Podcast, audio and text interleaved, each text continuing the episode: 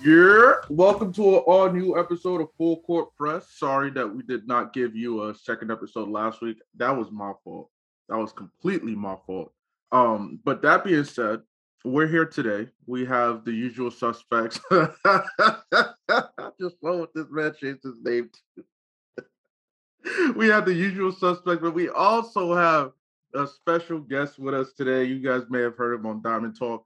Fun fact, honestly, at the conception of a lot of these podcasts, this man was supposed to be a part of a good number of them, but his niche really is baseball, whereas he has knowledge in other sports. So welcome in my brother, known him for 8 years and counting. No, it's been over 8 years. Known you since 2008. Wow, it's 14 years, my G. Wow, okay, bet. My brother, Rob, the Rican Hayes, Mauricio. Hey, yeah, what's going on, fellas? Glad to be on this episode of Full Court Press.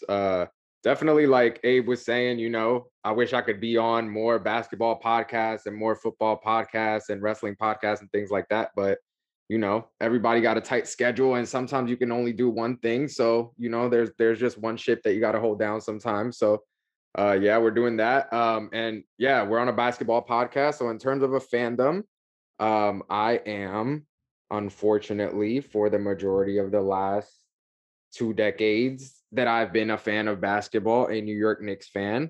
But, you know, I'm here to talk about some painful times and hopefully to spread some optimism as well. Well, if it means anything, Rob, we always say it on this platform.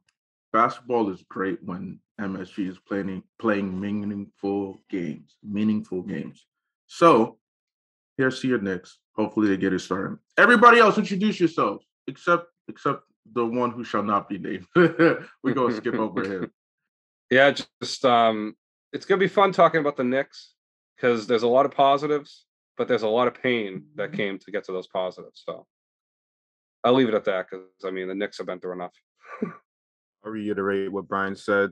It's definitely going to be fun talking about the Knicks. It's a love-hate relationship with the Knicks, you know, being a New Yorker. But it's been an interesting, I want to say, 2 years, and even going back to the things that set up to this current Knicks team. So definitely excited to talk about them. Man, the Knicks. Let me tell you about them Knicks, boo. You don't even have a contract. Are you stoned away on the bus? What are you doing? Knicks memory is Jeff Van Gundy dragging on a certain man's legs who will not be named during a brawl against the Heat in the 90s. So that's my case. You guys, yes. Are we doing favorite Knicks memories? I could come up with one real quick, but it won't be as accurate. I don't know. The Knicks get in Amari Stoudemire. Before that, like, I felt like the Knicks weren't getting anything. And whatever people want to say about Amari at that time, like, he had a great year pre-Melo and try to make it work, you know, when other acquisitions were being gotten. So I'd probably say that. That in and of itself is a big what if in Knicks history, right? I mean, the Melo, Stoudemire duo, that should have been, and then CP3 coming in 2013. It was all there, right? I mean, let's not talk CP3. Well, that's fair, but I mean, the other two were there, and I mean, there was just so it felt like when Melo and Stoudemire were playing, like you felt the energy. That like, oh, I get to see two of the best, like 20 players in the league, 15 best players in the league play together. But then Amari had that knee injury, was never really the same.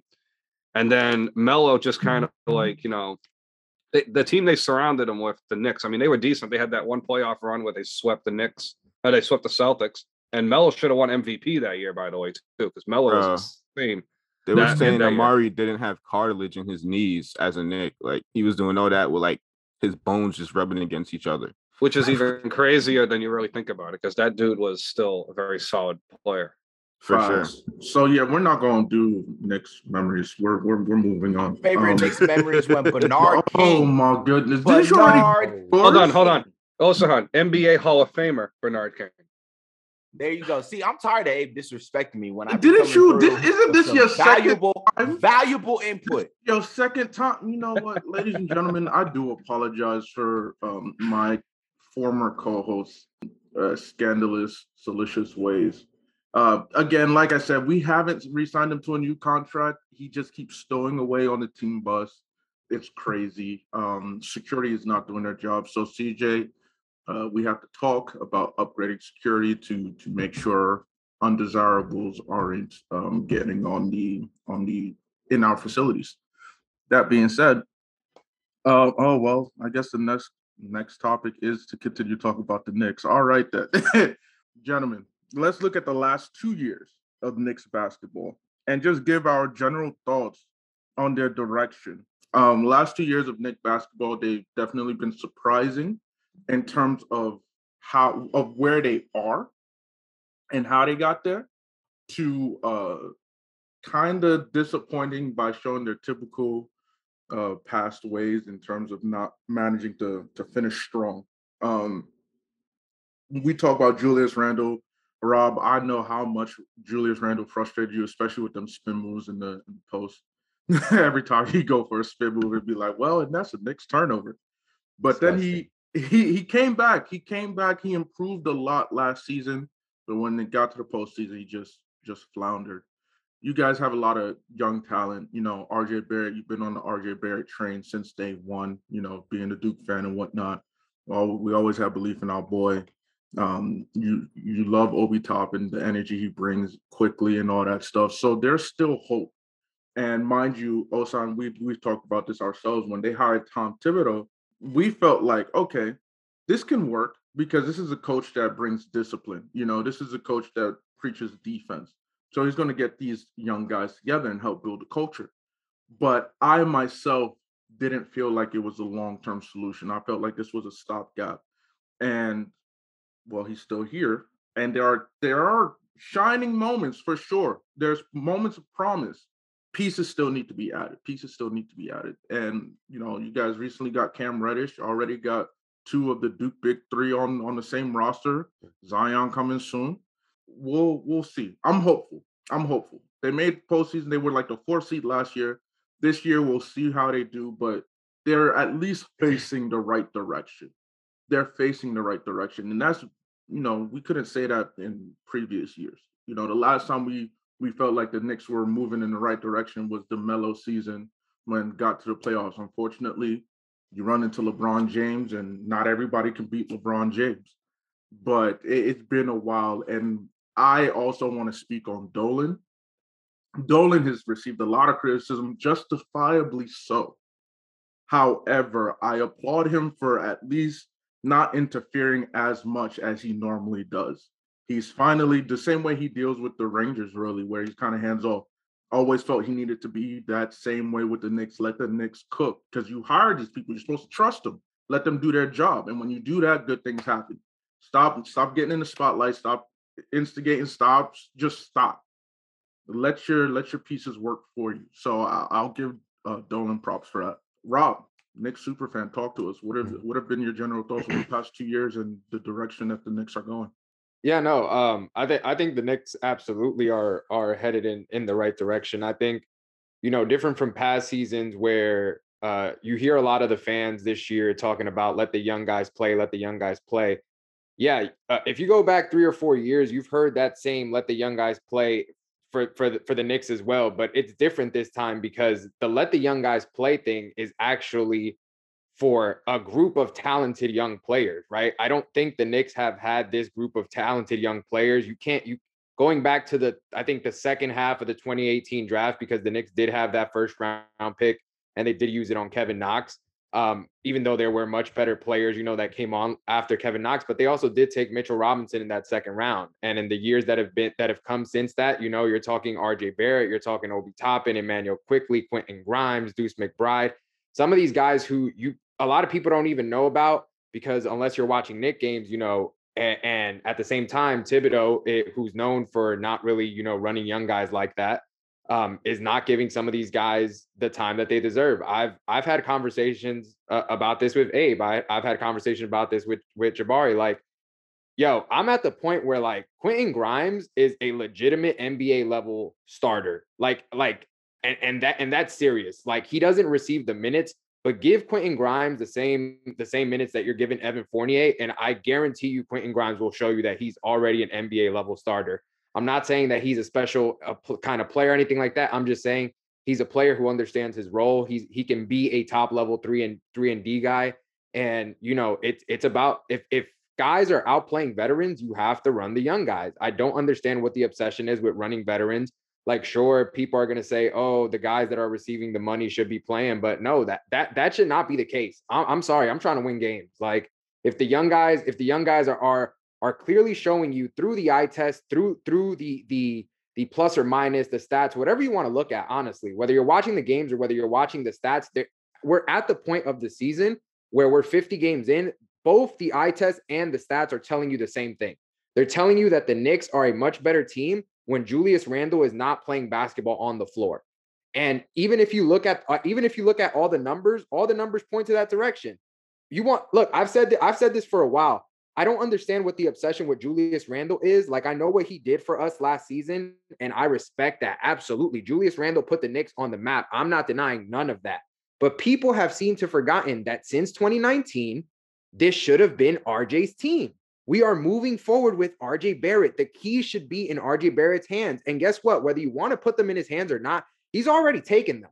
RJ Barrett has already led the team. RJ Barrett has 15 games leading the Knicks in scoring to Julius Randle's 11 this season. He's already taken the keys out of your hands, whether you want to give it to him or not.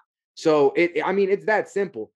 Whether the Knicks move Julius this trade deadline or the next, that's going to be up to them. But, I mean, I don't understand what the obsession with some of the fandom is with Julius Randle when you knew that Julius Randle was not a long-term piece. Like, yes, we signed them to that extension, absolutely, because any front office would have signed them to that extension. It was the smart thing to do. But at the same time, it's like, did you really think that Julius Randle in the next 2 or 3 seasons was going to lead us to a title or to an Eastern Conference final as the number one guy for this team? Like, the Knicks still don't have that. I still don't think that RJ Barrett is the number one guy to lead us to a title. But can he be a solid number two for a potential number one guy once the Knicks are better situated? Because, again, people can laugh at the Knicks though and everything, but the facts are there. The Knicks are going to have the ability to create the cap space because they've signed these players to reasonably friendly contracts. They can pretty much move any deal that they want. Like, think about the fact that a lot of people will tell you that Julius Randle's extension is the worst deal that the Knicks have, and it's a 4-year, $117 million deal. Even if you want to look at the Evan Fournier deal, he's still, after this season, he has 2 years on it with a 3rd-year option left. Like, it's not that crazy of a deal. Like, the Knicks can move any contract. The Knicks have young pieces to move, and young pieces that team want, right? The joke has always been, oh, what do the Knicks have that other teams are going to want? Teams are calling about Emmanuel Quickley. Teams are calling about Obi Toppin. Teams are calling about Quentin Grimes. Teams are calling about RJ Barrett, but they're getting the phone hung up because this team is going to run through RJ Barrett. Like, I don't understand what the obsession is, but the Knicks are getting calls about the young players. I wonder why. Like, it's a very like reasonable thing. Now, I don't know what's going to happen at the deadline. There's this big rumor of, oh, like, will the Knicks move Julius for like a De'Aaron Fox out of Sacramento or whatever? Like, who knows? You still have to build a package off of that. That's going to involve, you know, few first-round picks and a bunch of other moves. But again, I don't know if moving Julius is going to be the move this year. But you know, I tagged Abe and Jabari on a video on Twitter the other day. The fact is there. Julius's body language is completely destroyed. His body language is absolutely destroyed. I don't care.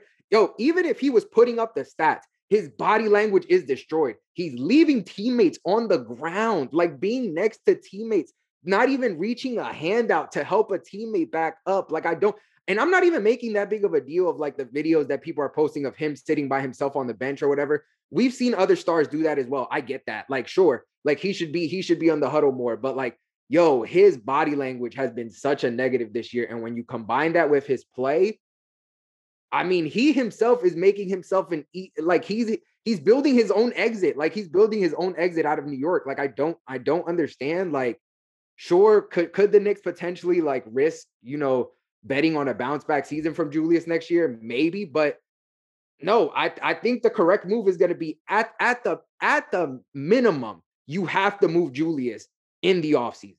Like, even if you hold on to him for this year, if you accept the fact that, oh, we might not make the playoffs or whatever. But I don't know. I'm on team move Julius, but I'm also on team doing things the right way, doing things the smart way, like the Knicks have been doing through all their moves and things like that. And I think they're going to keep on doing. But yeah, I think they're at a point now where it's very clear when you watch all the games, this team is RJ Barrett's team, and they're going to find success quicker if they hurry up and get on that train as well. Jabari, how do you follow that up? Yo? I was just about to get into it. It's hard to follow up. Let's go. Rob. Let's go point by point. It's fine. It's hard to follow up Rob on the topic of the Knicks, but I would try to start off with the good. The greatest thing about this organization right now would be their selection of RJ Barrett in 2019. You see it on the court, but before RJ Barrett had it figured out on the court, he was always a great kid. He's only 21, turning 22 later, a couple months. His development has been crazy, and his attitude, he's been raised right. He's son of a basketball player. I believe his godfather is Steve Nash, ain't it? So RJ Barrett, he's always had it figured out. He's a great face of an organization like the Knicks, because he's a humble guy. So I'll say he's the biggest plus right now. And what the Knicks did, I'd say 2 years back, with basically changing their whole front office. 2 years back, they got rid of everyone except for, I think, Scott Perry. They brought in Leon Rose and hired a few guys that I'd argue have been doing the best that they can. You know, it hasn't been much options for the Knicks, and that's more due to reputation than anything else. When you look at the free agency that Julius Randle was signed, that was a free agency. We had Kyrie, we had Kawhi, we had KD, a few other big names. And because, you know, it's the Knicks organization, you have a lot of reports, a lot of media saying this person's coming to the Knicks, that person's coming to the Knicks. They end up getting Randle on a 3-year deal at the time. The third year was, I believe, a team option or something like that before they extended him. So people had a lot of criticism for the Knicks before last season started. And we all know how last season played out. They're a gritty team coached by Tom Thibodeau, a top defense in the league, and, you know, got a playoff berth as a result of that, as a result of RJ improving and Randle having a pretty phenomenal year. And like we said, their defense. Fast forward to this year now, Randle's regressed bad. Like, he's regressed. I don't know. It's like a full 360, and we're not gonna go straight to the stats about it, because it's 100% what Rob just said. It's demeanor. It's like his attitude out there. It's his shot selection. It's how early in the game you want to kill your team by shooting threes when you're shooting a career low for threes, and you know that.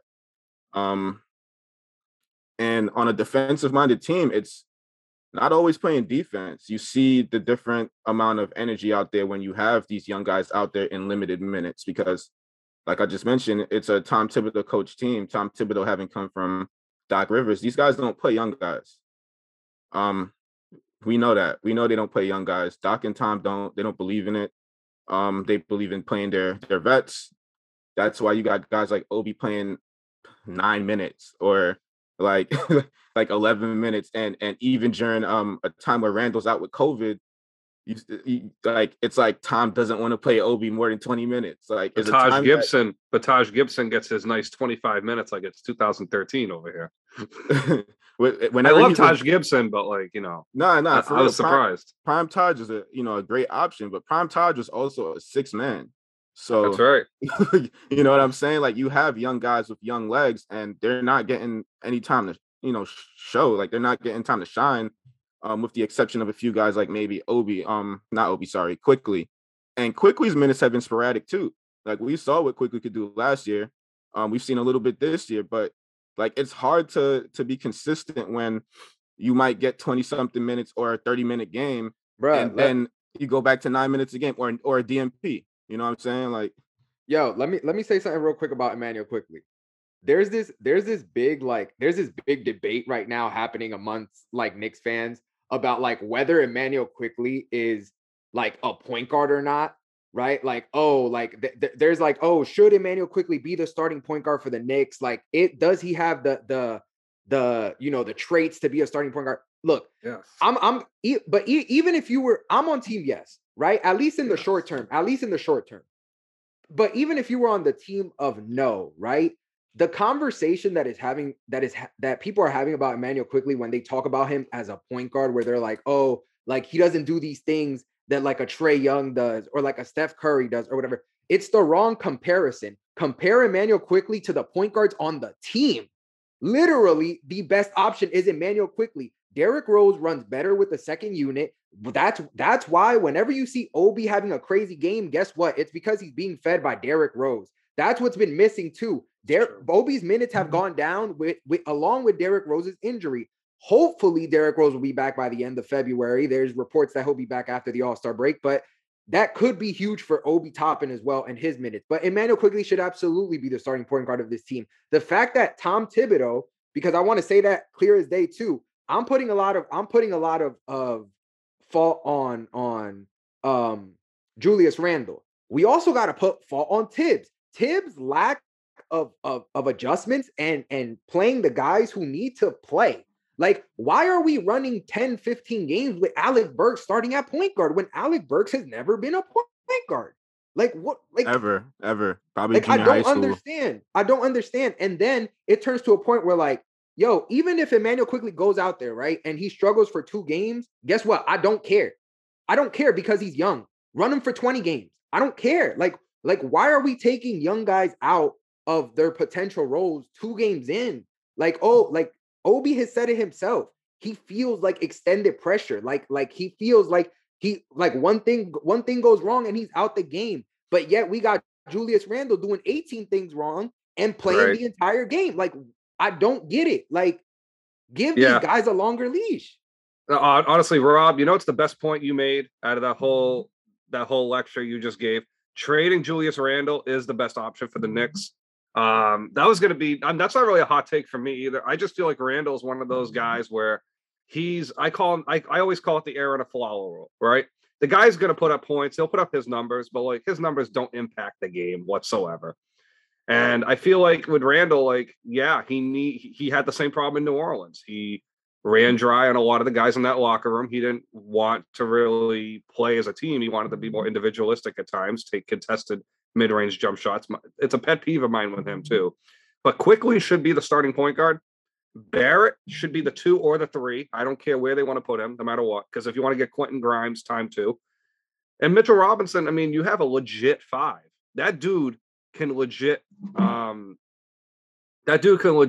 know, rebound, defend, the whole 9 yards.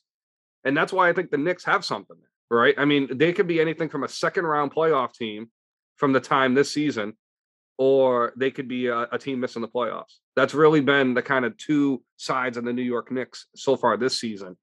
But I don't know what you'd be able to get for Randle in the open market right now. I don't know what team would be willing to get that. But I think moving him is probably the best option for New York right now. Listen, we're talking about Randle. We've been talking about a person that plays a different position all season, Westbrook.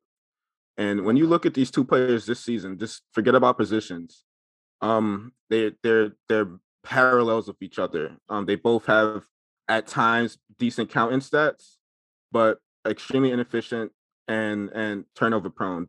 Randle's at 18.5 a game. Russ is at 18.9.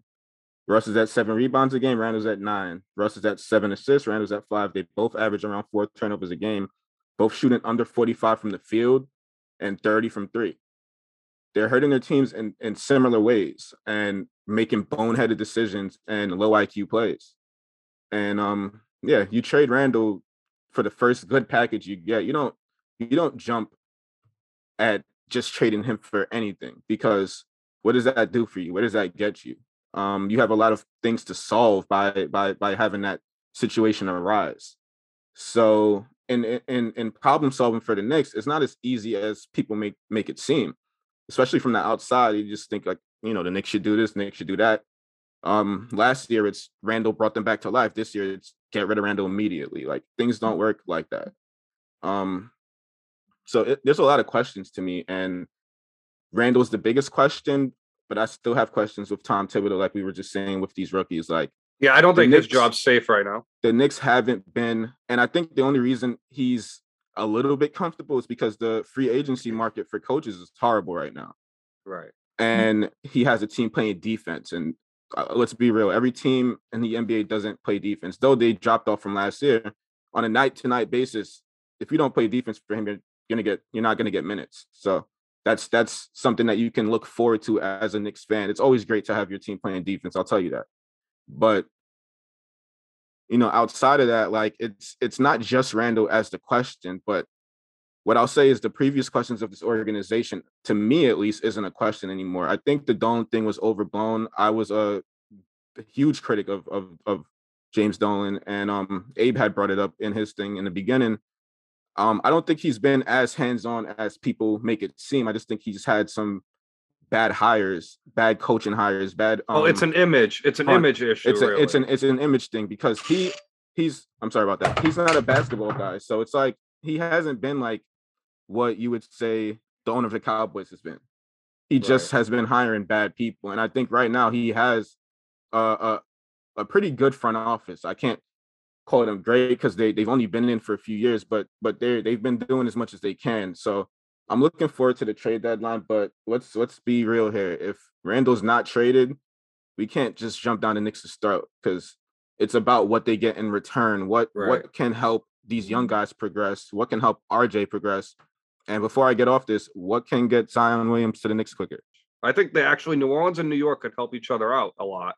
Even if the Knicks wanted to say, fuck it, we'll trade for Brandon Ingram. I mean, that could also be not, I don't call that out of the realm of possibility either. If I'm New Orleans, I'd make an effort to get him too, if I can. I mean, Barrett and Ingram, that's two scoring wings on the outside in a division that, you know, there's a lot of good scoring players. You have the Nets with Kyrie and KD and even Harden for now. I mean, we'll skip Philly. They still have Joe Embiid, but I mean, we'll skip Philly for now. Boston has Tatum and Brown. Even Atlanta has, you know, Trae Young and that core of shooters offensively. Cleveland's got their young guards if they decide to keep them together. So, like, there you always need scoring. And I think with the Thibodeau team, I wouldn't worry about as much defensively. He's going to figure it out defensively.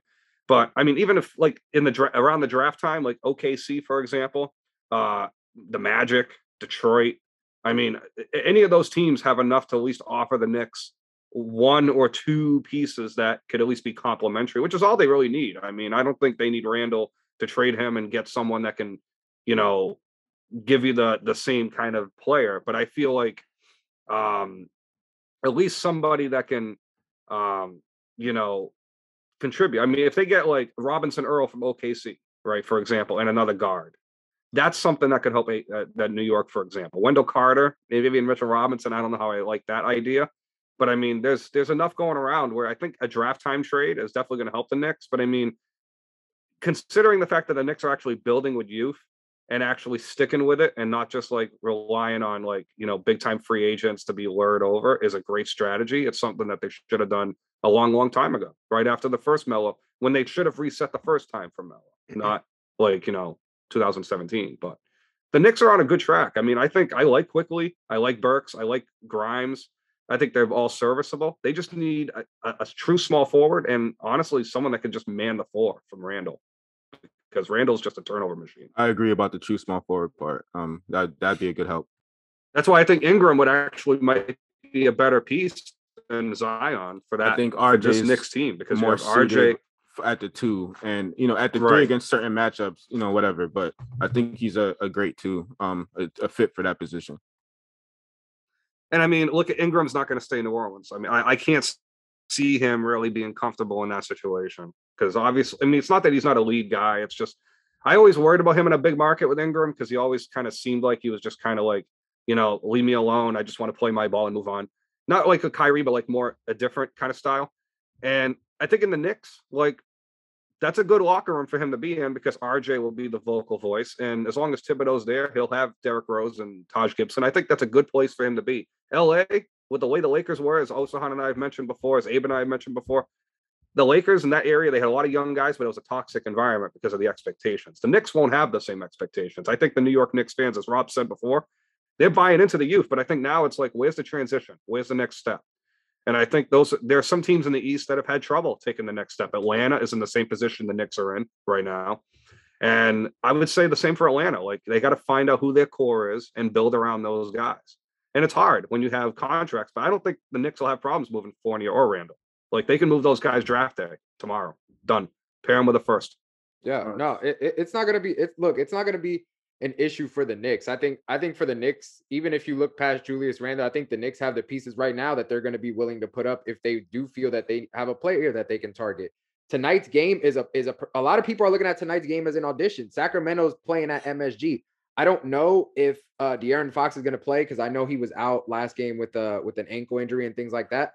But like, a lot of people are looking at this game, Sacramento playing the Knicks tonight, as a potential swap. Like I mentioned before, if the Knicks really felt like, hey, De'Aaron Fox is a guy that we could put at point guard, if they felt that way, not saying that they do, because there's other guys like a Jalen Brunson who's going to hit free agency at the end of this season, who has also been mentioned as a potential target. But if they really felt that way, there is a package that could be fielded around the Julius Randle, because if you look at a team like Sacramento, he fits perfect for them. Sacramento already has two good guards in Davion Mitchell and Tyrese Halliburton, who they could build around.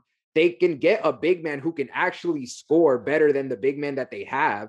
Like, and honestly, look, get Julius Randle out of New York. Some people say, oh, like, you can't handle New York or whatever. I don't know if that's the case with him. I don't want to say that it is or anything like that, because the narrative of like not being able to handle New York is kind of like overplayed. Like, because at the same time, it's like, people will say, I've seen this comment a lot too, because I tried.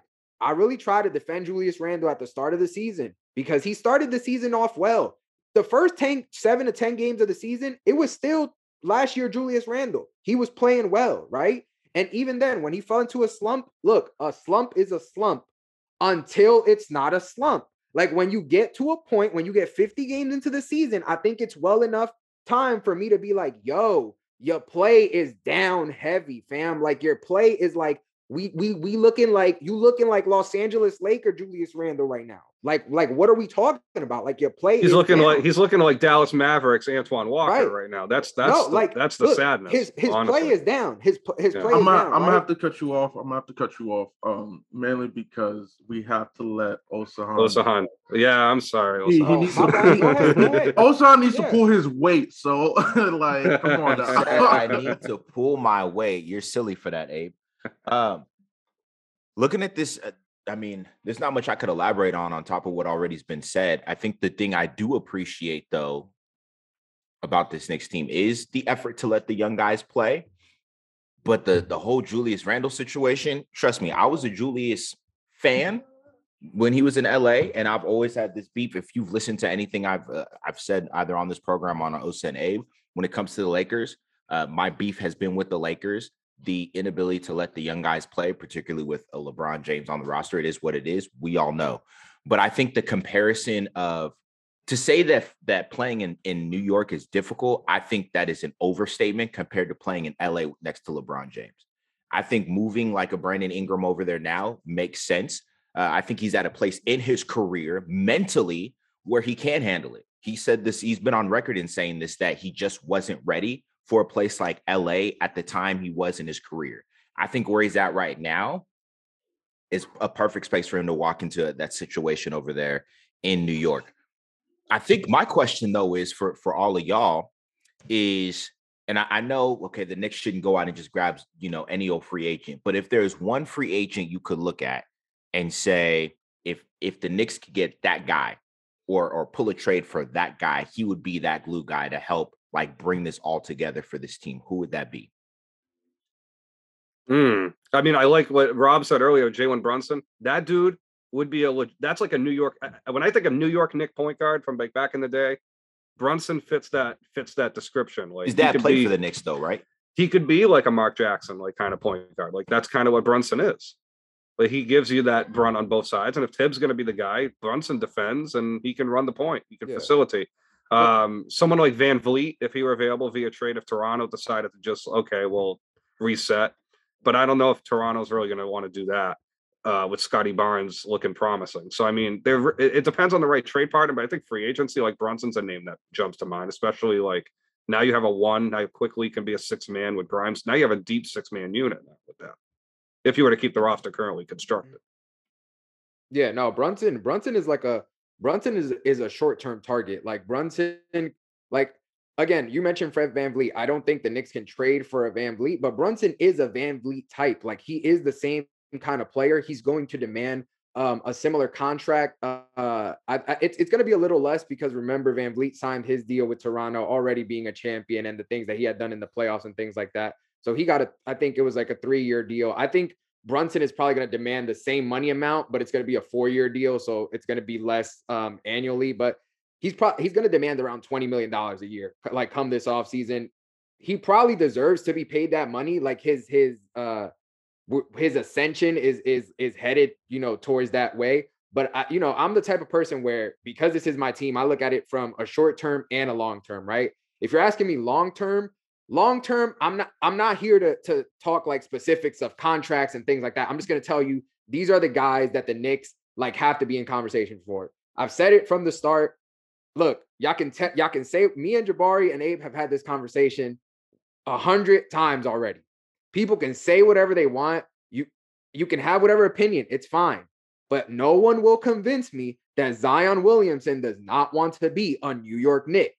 Like, that is on the table, people. Like, and at the very least, even if something happens along the line that he does not end up as a Knick, my point is, I have never felt, even when the whole KD to the Knicks conversation was happening, no, I have never felt more confident about us having a seat at the table and actually discussing a contract with a superstar level free agent as I do with Zion Williamson. I think if he wants his way out of New Orleans, I think the Knicks are going to be, you know, if he demands a trade, I think the Knicks are going to be one of the teams on his list.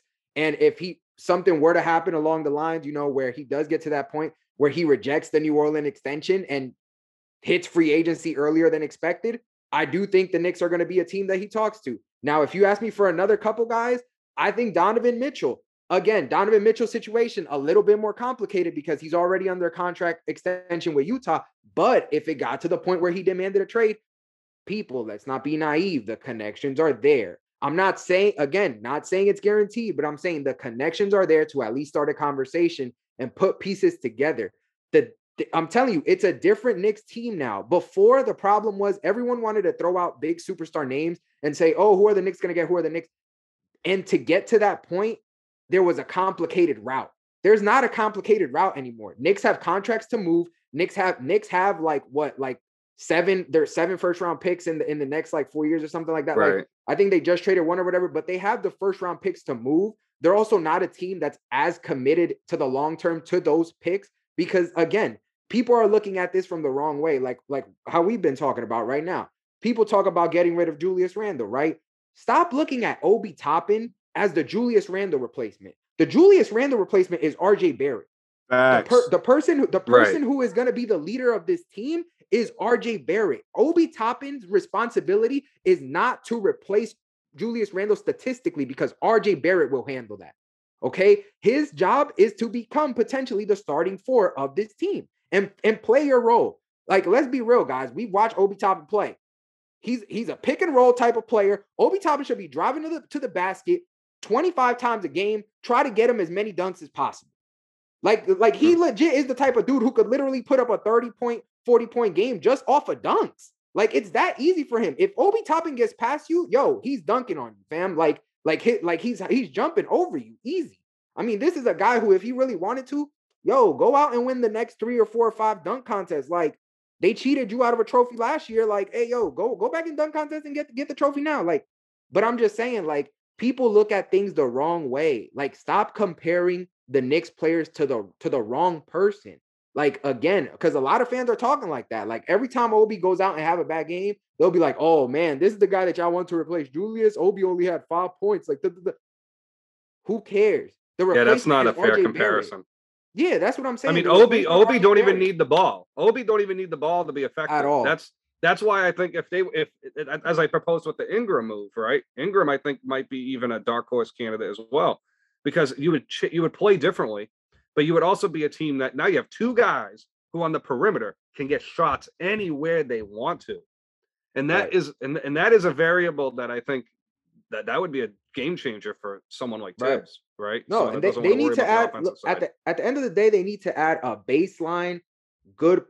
Look, before something huge like a Zion or a Donovan Mitchell or whatever happens, the Knicks have to add another substantially good player. Maybe not a star level player, but again, like we mentioned, a Jalen Brunson or something like that. They have to add another solid player to this group of young guys that they already have to continue to build towards something.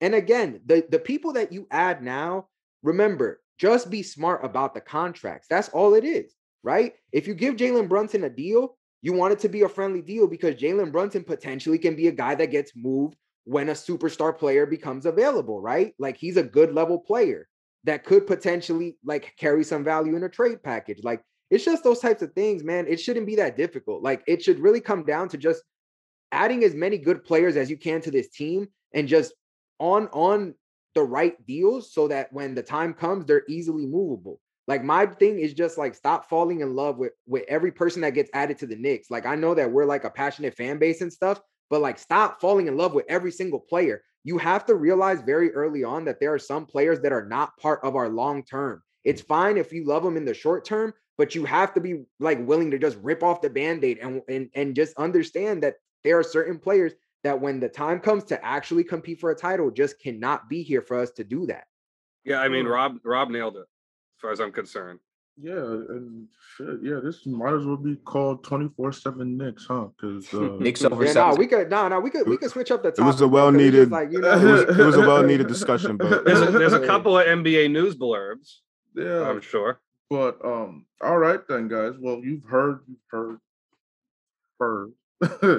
Everybody's thoughts regarding the Knicks well into detail. So, you know, some things that we'll react to. Durant is missing the All-Star game. I'm pretty sure we all feel like he might as well take that rest unless anybody feels differently. Look, what you just said was what I was going to say. I don't care about the All-Star game.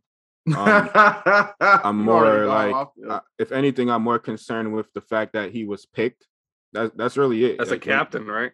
Yeah, and even captain aside, like, when you go back and look at, you know, when he's gone and not playing basketball anymore, he was an all-star this year, and that's all that really matters. I don't care if he plays in the game or not. I think it's a better situation for us that he can, like, kind of load manage his injury, because at that point, he'll be close to coming back as far as schedule goes, but why take that risk for what? You know, so I'll keep that short. Not really much to talk about. I don't care if he plays in the all-star game.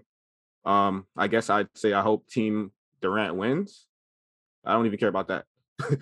Yeah, I mean, why would the Nets be worried about Durant right now? I mean, you don't need him until after St. Paddy's Day. As far as I'm concerned, you preserve him and you keep him on the bench. When is St. Paddy's Day again? Well, I mean, other than March 17th. It's March. Okay, well, no, I think I'll take him before that. Yeah, you just want to hit stride, you know, right before the playoffs start. I mean, that's really the key, and I think that's why you need Kyrie back full time too. Hopefully by then they'll have it figured out. That's really the only thing with the Knicks. Prayers up. Not the Knicks, the Nets. I mean, sorry, wrong New York team now. It's the better New York team now. Trash. Oh. Violence. Brooklyn everywhere. Ain't winning, bro. Brooklyn ain't winning. I put money on it. Brooklyn ain't winning in the next 2 years. Before we get off this conversation, I don't know about 10 years, but Brooklyn's winning the chip before the New York Knicks organization. Nah, I'm just saying, no, it's fine. It's fine if y'all do. It's fine if y'all do. You just know that I go by specific conversations. I go by the KD and Kyrie going to Brooklyn narrative. They got the 4 years of their first contract. That's it. You don't win a title in these next 2 seasons, I don't want to hear nothing. Like, go on and win your titles after that, but that's fine. Don't mention the Knicks in convos for nothing, right? I just want one. We gotta see, because Kyrie. First of all, Kyrie. At some point, you gonna have to make a decision or something, or the league gonna have to make a decision, because if they don't change their vaccine stance, then like Kyrie gotta figure his shit out. And Harden, could Kyrie retire during the season? Nah, he ain't retiring. And the thing with him is, it's Harden staying. He wants to play basketball.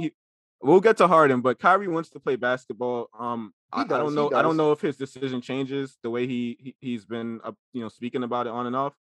I think he's trying to, outlast the law. He wants to hoop. Pretty much. He wants to hoop. I'll make that clear. He wants to hoop. I'm just saying right now, there are restrictions in place by both him and the league that are just not allowing that to happen. He wants to hoop, but it's not happening at this time. And again, if Harden leaves at some point, then it becomes a situation. If he leaves, like, we got to return. Don't forget that. It's a sign and trade 100%. I mean, that's true. That's true too, but I'm just saying, like, KD. Well, then Philly better give you Tyrese Maxey. Oh, Tyrese. And then, look, if Harden goes to Philly, and Maury being the Harden super fan that he is, we're 100% getting back Simmons. I don't know what the rest. I don't care for their picks. I want. I mean, Maxey. Simmons and Maxey would be the two players I'd ask for. If that highlights the trade, I'll be fine. If they don't want to do it, and we get Simmons to buy, I don't know how that works out contract. Yeah, no, I think that'd be a lot of money. I don't think we can go for Maxey. Tobias. Yeah, I don't think they give Simmons and Maxey in the same deal though. I think they willingly give up Simmons.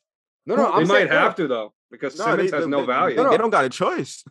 I mean, I'm just saying, like, they gonna try to hold on to Maxey. Who else they gonna get? I don't know. I'm saying my feeling is they gonna try to hold on to Maxey as much as they can. That's just my feeling. Yeah, because they've been trying to hold out on Maxey on packages. Like, I know you're getting James Harden for sure. Ben Simmons ain't even a question. Like, if people are like, oh nah, we getting James Harden without giving Ben, like, stop. Like, y'all should be putting Ben Simmons on the train and sending him over to Brooklyn from Philly because, like, get Ben Simmons out because y'all need value for something. Not for nothing, but and B not getting enough credit for what he's doing with Philly this year. No, like, he's not. He's getting credit on this podcast. Yeah. I mean, well, yeah. Like, but I'm saying, like, general yeah, people talking about it. Like, all right, gentlemen. Like, all right, gentlemen. Let Osa say what you got to say about. We don't care what Osa has to say. I do. That joke. We don't care. First of all, ladies and gentlemen, while it was already, we know, one of the All-Star starters being Kevin Durant, but we're going to talk about the rest of the All-Star starters. And just to let everybody know, in the East, Kevin Durant, your captain, Giannis, Joel, Trae Young, DeRozan. In the West, LeBron, Nikola, or Joker, Andrew Wiggins, Steph Curry, and Ja Morant. Gentlemen, and we're going to start off with you, Osan. How are we feeling about these All-Star selections? I'm okay with them. I think I am. The Andrew Wiggins slander, I think, is unmerited. I think people are looking at Andrew Wiggins as if this is Minnesota Timberwolves Andrew Wiggins, as if this is the Andrew Wiggins that we saw when he first got traded to Golden State. Make no mistake about it. Golden State did what Golden State did without Clay Thompson, with Andrew Wiggins quietly filling that Clay Thompson scoring void up until this point in the season. I get it. Some folks are like, well, what about Draymond? Draymond hurt. Like, it's the same thing. Hear me, I want to say it's the same thing as the Kevin Durant situation. Like, both dudes are hurt. We don't want to see you in the All-Star game. You shouldn't even be on the roster at this point. So the Andrew Wiggins slander, I feel, is unfounded and unmerited. Let's never forget there's always space for players who, if the All-Star game, aside from the stupidness with the fan voting, because even Ennis Cantor, his mama named him Cantor, I'm going to call him Cantor, is out here getting All-Star votes. Like, but a player like an Andrew Wiggins, who has been performing this season, who has put up the numbers, having a career year, and is helping a Warriors team be as good as they are. I'd expect the Warriors to be this good this soon.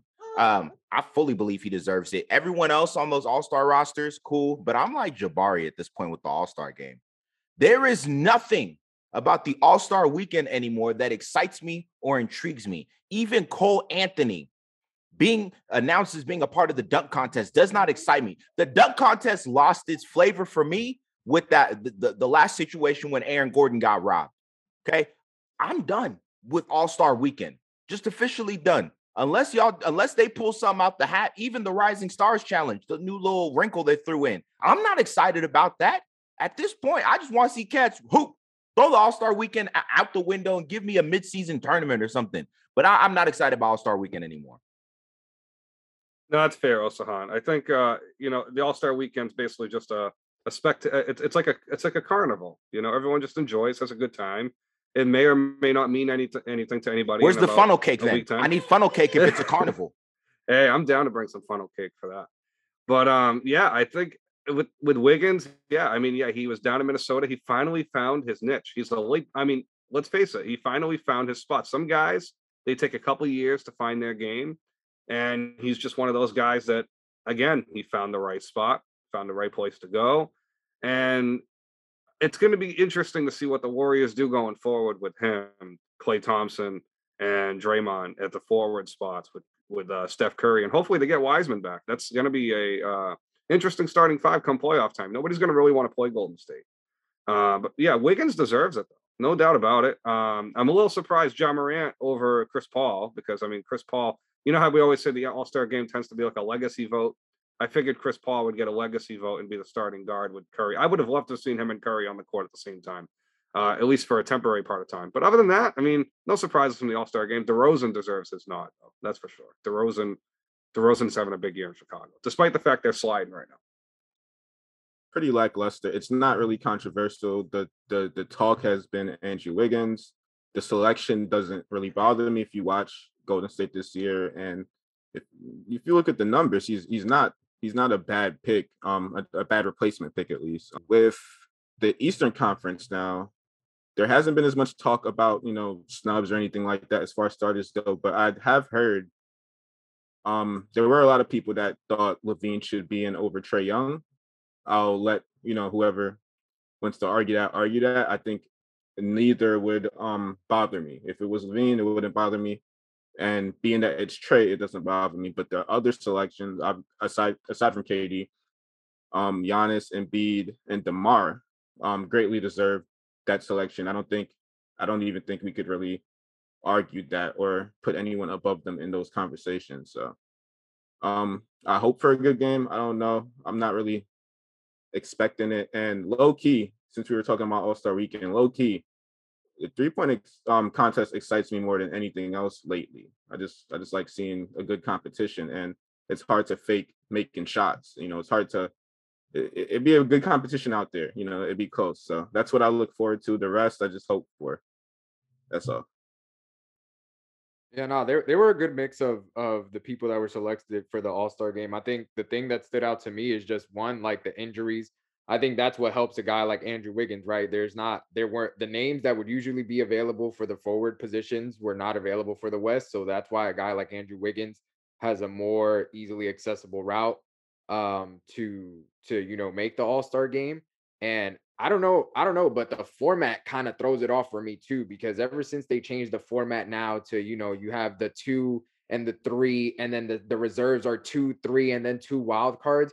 It's like, yo, first of all, like, the only reason that people are realistically hating on Andrew Wiggins is because of that positional, like, change, like, a guy like Luka is on the bench, right? Like, where realistically everyone knows, like, Luka's better than, like, an Andrew Wiggins, but, like, he's on the bench because of that, like, positional change, because they classify him as a guard this year, and things like that. But, like, that also makes it complicated, because I don't know if you guys noticed, but, like, I was looking through, like, the list of, like, you know, like, oh, who would I send, like, as reserves, like, for example, right? So, like, I was looking at, like, the Eastern Conference, and I know, like, KD is going to be hurt. So I would imagine that either a Tatum or a Jimmy ends up being, like, KD's replacement, right? And then whoever isn't the replacement is going to be a reserve. And then I had a couple more guys in there. I think I had, like, Harden going, Levine going, as the 2 guards. Yeah, like Beal's also a possibility in there. But then it was just, I found myself, like, naming too many guys who I didn't know, like, whose stats are just way too close and whose teams are just doing way too close. Like, if you see for, like, there's probably going to be, like, 1 wild card spot in the East, right? Where you're talking about, like, LaMelo, Darius Garland, Van Vliet, like, Jalen Brown, like, that's a tie race. You know, yeah. Like, for those 4, there's probably going to be 1 spot for those 4, right? Like, it's just like, it's a really tight race. Like, I don't know, because, oh, one has a slight advantage in points per game. One has a slight advantage in PER. One, you know, like, one has a slight advantage in field goal percentage. Like, it's just like, the stats are too close though. It's just like, right. They're all kind of like similar guards. Like, so I don't know. Like, the East is going to be very interesting to see. I mean, you're still Darius Garland. Darius Garland's another name that I like. Yeah. Garland. I don't know. I don't know how you can really leave him out with the Cleveland side. I think someone had said that there was like a, there was a picture or something that had leaked about like LaMelo being one of the reserves or something. I don't know if it. If LaMelo's another one fake, that because of the fanfare he can drive in, he's a big name to have at the All-Star game. So. I think because of a leaked picture, I think people said that LaMelo is one of the reserves for the Eastern Conference. But again, if LaMelo's a reserve, that means a guy that's similar to him, probably a Garland or a Fred VanVleet or something like that, is probably going to be left out. Which is wild. I mean, this year has been really crazy with a lot of the injuries, the COVID protocols, everything else. I mean, look at the Clippers. They have Kawhi and George out. So, I mean, that opens up for the West. I don't know. I mean, I guess there's just a lot of good players. You don't really want to like spite one because you're like, I like this guy, but like this guy's played better this year. It's harder in the West than the East. The East, there's a lot of good players that are going to miss out. In the West, it's like, there's a lot of guys that like out East, I probably wouldn't be having this conversation. But, like, there's some guys in the West that are like, well, okay, now we have to actually talk about this because, I mean, Lillard's been out, McCollum's been out. Some people I've seen a little discourse on social media. They weren't really feeling the job pick. But let's keep in mind that when we look at how voting is determined, 50% comes from fan voting. So, of course, they have heavily influence, but it's also the players and the media. Ja Morant got second place amongst the player vote, second amongst the fan vote, and second amongst the media vote when it came to Western Conference guards. So everybody wanted him. It's just like majority of people. So hard to really complain. Right. When we look at someone like Andrew Wiggins, he was fifth amongst players. He was third in the fan vote and sixth in the media vote. That's Western Conference front court. That doesn't sound like bad numbers for Wiggins. No, that people have him top five amongst the front court. You know, like that is big news. That is they say Golden State has sometimes when it comes to voting, at least like a biased fan base, and they'll run up the numbers. But when you look at what you just said about the player votes and everything aside from the fan votes, like seems like Wiggins has garnered some more respect from his peers than in previous years. Yo, Melo got 1.9 million votes. As he should. Like Carmelo Anthony. Yeah. So Brandon Ingram, hey, sidebar. So Brandon Ingram, only 515,000 votes. And, you know, I'm a little shocked at of the Pelicans. Yeah. I mean, that's really low for him. And then Rudy Gobert, only 767,000. Product of Utah. Back. Yeah. It just brings up the point that Bryson made in that podcast a couple of weeks ago. Like, nobody wants to see Gobert in the All-Star game. Nobody wants to see Gobert in the All-Star game. Nobody wants to watch Jazz games. Nobody likes their court. I don't know. There's a lot of things going on. New York. So, speaking of Jazz, we have some big news to share as we head on outside. Joe Ingles, torn ACL, out for the season. A couple episodes ago, or at least the last episode, Jabari, if you remember, you spoke on the Jazz and how they lack shooting, they lack scoring, from a consistent person. Losing Joe Ingles further exacerbates that point for you. And so how do you look at this Jazz team now? What are their decisions that they need to make moving forward? As a result of this injury, they're infinitely worse. Joe Ingles is a player that steps up in the postseason when they need it the most. Like, literally when they need it the most, he steps up. Also, he's 34. So this could be the end of Joe Ingles being as prominent on a contending team. It could be the end of that. Like, he's not going to play probably next year unless he has a great recovery. But even if he does come back, he'll be extremely limited. He'll be 35, turning 36 when he returns. So I think if he does have a remainder of an NBA career, it's going to be on a role player level.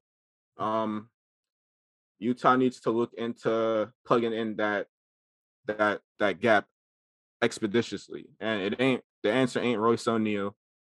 You could give Rudy Gay some more minutes finally, but it ain't Royce O'Neal. I didn't like Utah in the first place as a contending team this year. I think they've just X'd themselves out the equation, in my opinion. Joe Ingles, number one, is the greatest PE teacher to ever put on a basketball uniform. this man here has given hope to PE teachers all across the country. Now, but in all seriousness, he was a primary facilitator for this team. Like, let's not forget that. And even though their offense is limited, still primary facilitator. I think this opens up, although he's not going to be, carry the load for this team. I think it does open up room for Bojan Bogdanović to go off a little bit. We've seen he's been able to do that in spurts. But this Jazz team, like, they'll make the playoffs, but they're not going to make any noise in the playoffs, especially losing a Joe. Think about this. The fact that we're saying them losing Joe Ingles is damaging to their ability as a team to be successful and to make some progress this season is wild. The Jazz need to definitely make some moves. Royce O'Neal gives me Andre Roberson from the OKC Thunder vibes. Facts. Yeah, the Jazz are not in a good way. And if folks are looking out there saying, well, it's time for Rudy Gobert to step up. Every time you think about mentioning Rudy Gobert making moves during the season or being a factor, remember those tears that came down his face, those Dave Chappelle and the Prince sketch episodes from Chappelle's Show, those tears that came down his face when he found out he didn't make the All-Star team. Remember that, Rudy Gobert. And no, that man ain't doing nothing. When it comes to Utah, I think if anything, it's just driving up the conversation that people are having around the, I don't want to shift this to like talk about Donovan Mitchell, right? But when a player like Joe Ingles, who is the third most important player on that team behind a Donovan Mitchell, behind a Rudy Gobert, goes out for the season, that is a very big hole. Like, that is not easy to replace. But if anything, it probably does throw, the Utah Jazz into a potential deadline buyer, right? Utah probably has to try to put whatever it has together with some of the side players that they have besides Donovan Mitchell or Rudy Gobert and some of their picks or something, and try to put something together to maybe add an additional scorer or something like that when the deadline comes. I don't have any particular player in mind, but I would just imagine that when you lose a guy like a Joe Ingles, you're not just going to like sit there and hope that your guys just kind of like elevate themselves. But yeah, for Utah in the long term, has Utah been any different than, Utah when they had like Paul Millsap and Al Horford in their prime? Like, or even if we want to go back to like Karl Malone and like the John Stockton days, like the Utah Jazz have always been the Utah Jazz. Like, there's just this wall that the franchise can just like not get over, like even with the talent that they have. And it's going to turn into a situation where they're going to have to break up another duo to try to build this version of what they tried to build. Its ceiling is a playoff contender. Like, I don't think anyone is looking at the Utah Jazz, even when they are at 100% health, as a team that can go head-to-head with a Denver in a 7-game series, or a Phoenix in a 7-game series, or a Golden State in a 7-game series. Because look, not for nothing, but we were just talking about Andrew Wiggins. Does a player like Andrew Wiggins fit into Golden State's long-term plans? Like, people don't talk about the fact that Golden State could just put a package together and trade for another third star to put alongside Curry and Clay and just continue this thing for a few more years if they really wanted to. And if they don't want to, they have the young talent on their team to continue to still be a legitimate championship contender. They have multiple routes. There's way too much competition out West for this Utah team just to stay where they're at, a middle of the pack team. Right now, they're the 4th seed, right? Joe Ingles is out for the season. There's a 4.5 game difference between them and an 8th seed Minnesota, who with, let's be real, Cat and D'Angelo and Anthony Edwards, those three guys together are on their way, and they're putting together the most success that they've been able to. They took a lot of risks. Yeah. Utah's an organization that does not really take a lot of risk and thread the needle. I feel like, and Rob, not to like totally cut you off, but like, go ahead. I feel like this goes back to when they lost Gordon Hayward, right? They've been looking for that ball moving, kind of like a pseudo point guard at the 3 since then. In all honesty. Right. And there's just nobody in the trade market that can even resemble that skill set, because now Ingles, who kind of plays a little bit like a poor man's Hayward, now you lose that completely. So now when Mitchell's not on the court, you really don't have that tall ball moving player on the wing. And that's huge. Obviously, look at the Celtics the year they lost Hayward. The ball movement was a lot different when we lost Hayward that first year. So right. That's a guy I'll throw out there, but I don't really know if there's any player. They might have to play differently. Right. A name I'll throw out there for Utah, just because I think it'll give him some shooting, and at least with the size, and I think this player moves the ball pretty well, is Kelly Olynyk from Detroit. I think Olynyk would give him at least something at the four, and at least a perimeter threat where he can play that pick and roll with the second unit if Gobert is just not being able to use. And Olynyk's defense has gotten better. He's not breaking Kevin Love's arm anymore, so that's a positive, right? Another guy I'll throw out there, plays for the Washington Wizards, would be Thomas Bryant. If they really decided to move on, you get a backup center for Gobert, and you get a guy that maybe you can play them both together. Bryant can stretch his game out to 20 feet. Maybe that helps. I think Utah needs to play bigger. That might be the only, well, longer, I should say, not bigger, longer, because that's the only way is they're going to have to play those 87, 85 games that we all remember from the mid-2000s, like the Detroit Pistons, who didn't have that really. They had Rip Hamilton, but they didn't have that second wing scorer. They made it work, but they also had Rasheed Wallace and Ben Wallace as well. I think they need to play bigger, or maybe like just longer, defend everybody. If you can defend everybody, you can create easy offense that way. But I think Olynyk's really the only guy I can think of that could at least give him the production that Ingles gave him from a passing standpoint. That's where they're going to miss him the most. Listen, Rudy Gay's played 17 minutes, 18 minutes, 17 minutes last year. Playing him more will help. He needs 25, 28 minutes. I don't know, more minutes.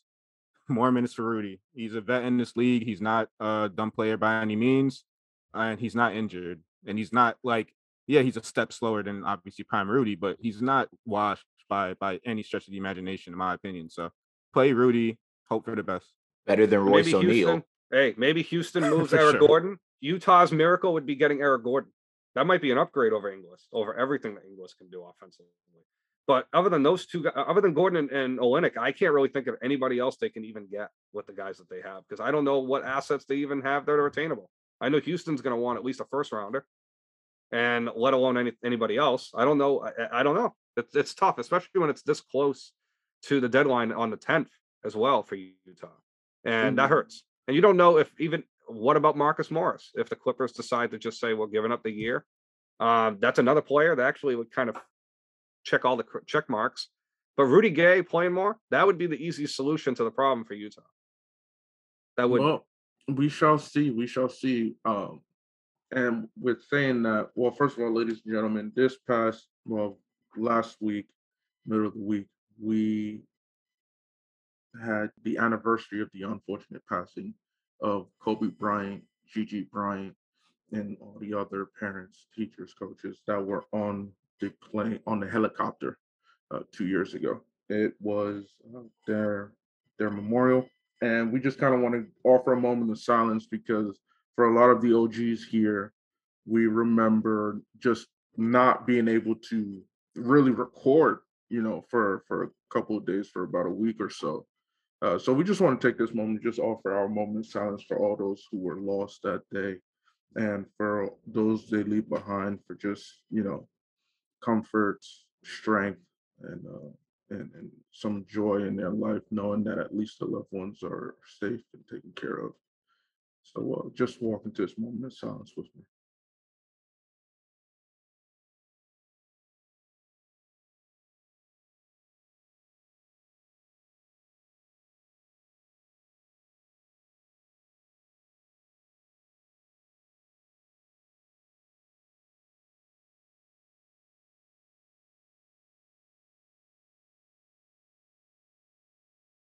And that being said, thank you for real, all of you for coming through. Just another fun episode. Y'all know the vibes. As much as I give Osahan flack, he's a decent guy, y'all. He's a decent guy. That being said, thank you, Rob, for coming through. We're looking forward to the return of Diamond Talk. Check out Diamond Talk for all those who are big baseball fans. Rob is the lead on that. So, Brian, thank you for coming through. Barry, thank you for coming through. Y'all know the vibes. Appreciate you guys. Thanks, Rob. Appreciate you. Hope you have to have you back soon.